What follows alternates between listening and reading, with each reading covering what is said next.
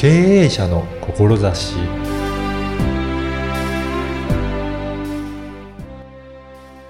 こんにちは、小ラボの岡田です。あなたは悩みがあった場合、どのように解決しているでしょうか？今回は悩みの解決についてお話を伺いました。それではインタビューをお聞きください。今回は本音プロデュースの小暮喜恵さんにお話を伺いたいと思います。小暮さんよろしくお願いします。はい、よろしくお願いします。まず、この本音プロデュースということなんですけど、はいどんなことをやっているのか、そのあたりご紹介いただけるでしょうあか？はい。と本音プロデュースというのは、やっぱその人、自分自身が、あの、今まで閉じ込めてきた感情だったりとか、はい。あとは本心がどういうものなのかっていうのを、自分自身との対話を通して深掘りをしていただいた上うんで、はい。でそこで深掘りしていって出てきたものが自分が望んでいることに近いので、うん。じゃあこれから未来どうしていくかっていう人生設計をお手伝いするためのプロデュースになっています。そうなんですね。はい。やはり、その自分のはい。本音というか、うん。本心をはいなかなか深掘りしできてる人って少ないんですかね。そうですね。結構本心がわからないっていう人、すごくたくさんいるなと思っていて、はい。よくあるのが、パートナーシップとかで、あの、感情的にわーって言っちゃって、うんあ思ってないこと言っちゃったってありませんか？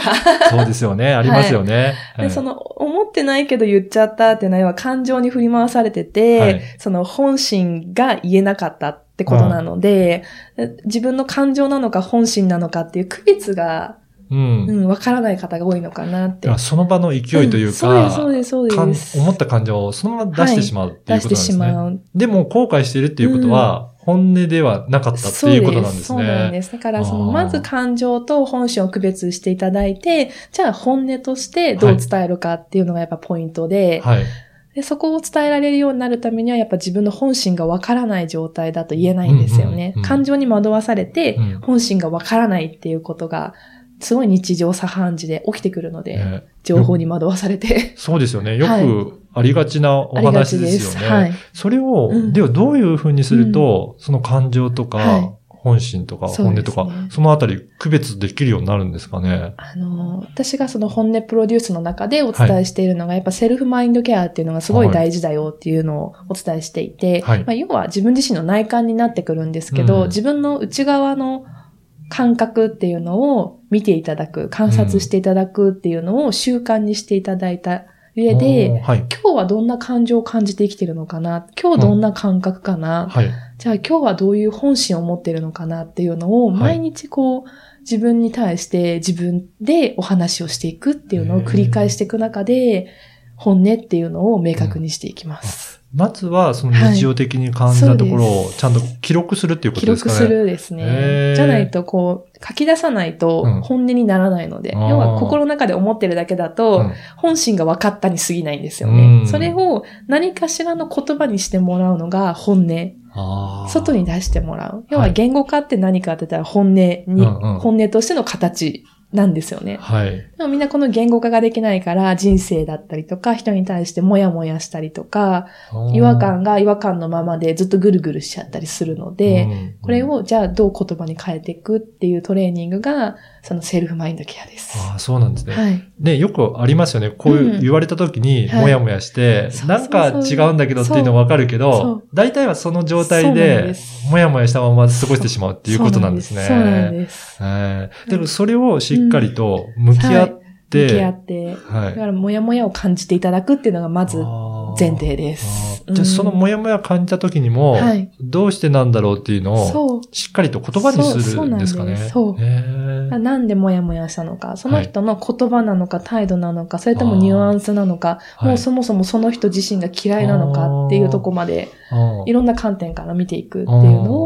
やっていただいてます。で、それを自分が感じたことをうん書き出していくと、そうあです。これで自分はそういう嫌だったのかとか、はいっていうのがだんだん見えてくるようになるんですね。きますねへーだから日記を書くことをすごいお勧めしてます。そうすると、はい自分の感じていることが、はいだんだんと見えてくるようになるんですかなね。りますね。日記って言ってもただ出来事を書いていくのではなく、その出来事について何を感じてどう解釈して、本当は自分はどうしたかったのか、あどうして欲しかったのか。じゃあやっぱりそこまでちゃんと考えなきゃいけないんですね。そうなんです。うんでもみんな、こう、今日こんなことがありました。はいムカつきました。以上、うんみたいで終わってしまうと、もったいないので、うんうん、ムカつくっていうのはあくまで表面の反応に過ぎないんですよね、はい感情って。いやその反応をしている限り、そこから先何も進まないので、うんまず反応を落ち着かせてから、はい。じゃあ、どうしたいんだろうっていう本心。おーあの、例えばなんですけど、こはいのペットボトルってわーって振ったら、ずっとこれ水揺れてるじゃないですか。この水が揺れてる状態っていうのが感情が反応してる状態なんですよね。これが収まるまで待たなきゃいけないんですよ。あ本心わかるためには。そうなんですね。だからその揺れてる時に、この揺れてる時はやっ、ても、うんあまり効果ないんですね。すねああ、ある程度落ち着いた状態にして、水がこう揺れてるのに飲めないですようね。んうん、そうですね。ちゃんと落ち着いてからじゃないと。うん。あ、じゃあそこのはい時間もちゃんと待って、本心を。そうです。だからへー感情の話をまず聞いてあげる。でそれをしてあげた上で、本心が何なのかっていうのがだんだん見えてくるようになるので、あ、本当はこうしたかったんだ。っていうことに気づいていく。なるほど。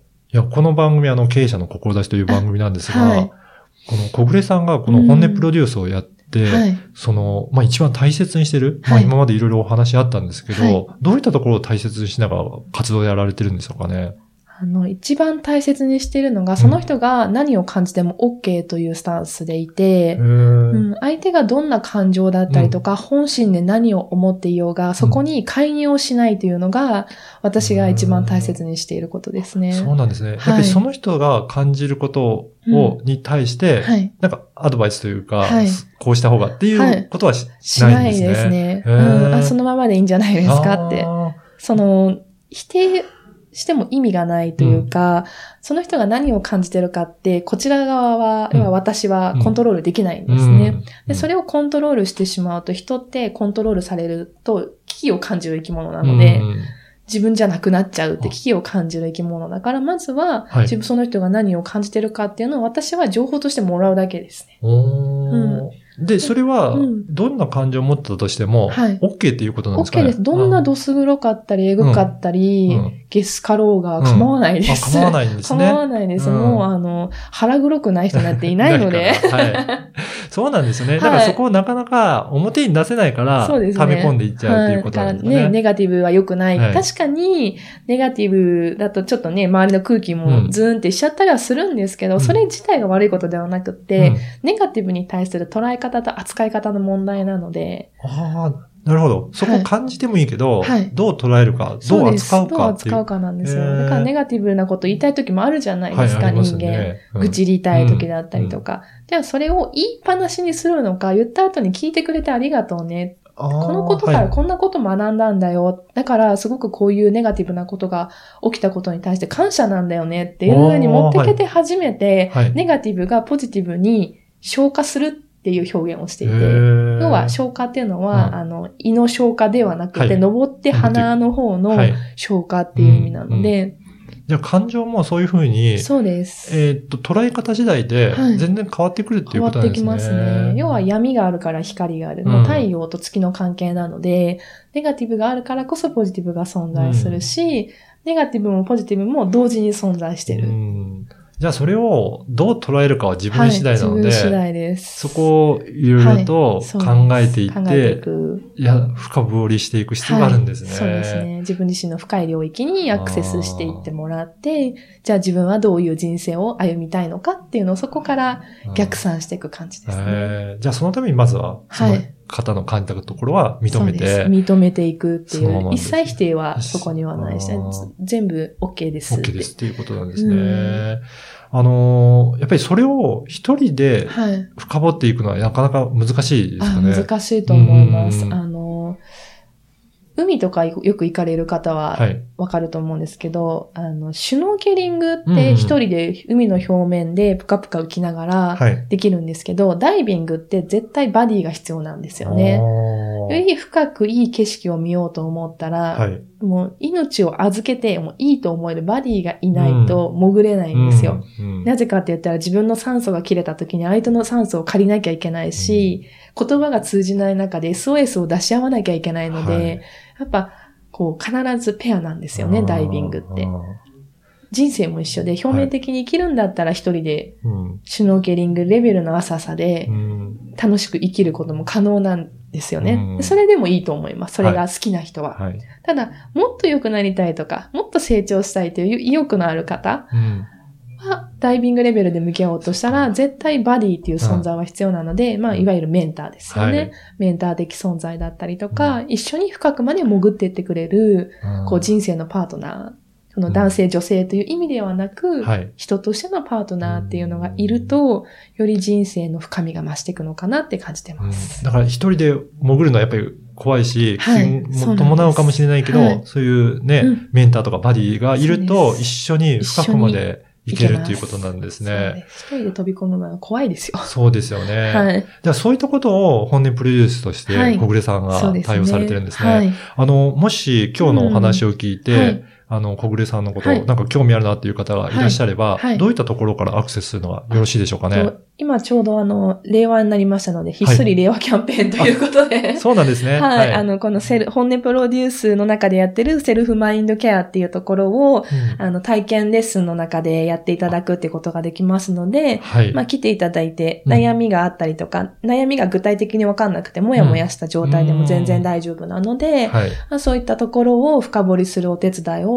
レッスン、体験レッスンの中でさせていただくことができるので、よかったらそこに来ていただければと思います。そうですね。はい。あの、ぜひこのポッドキャストの説明文にも、うんその URL を掲載させていただきますので、ぜひそこからアクセスしてチェックしていただければなというふうに思います。はい、ありがとうございます。本日ははい本音プロデュースの小暮喜恵さんにお話を伺いました。はい。小暮さんどうもありがとうございましたありがとう。ございます。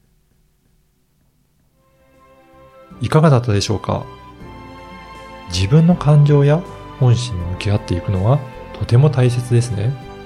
でも、ダイビングで深く一人で潜っていくのは怖いと同じように、感情も一人で向き合っていくのはとても怖いと思います。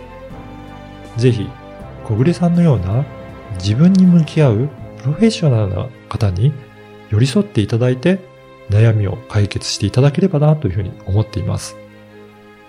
あなたの思いを声で届けてみてはいかがでしょうか。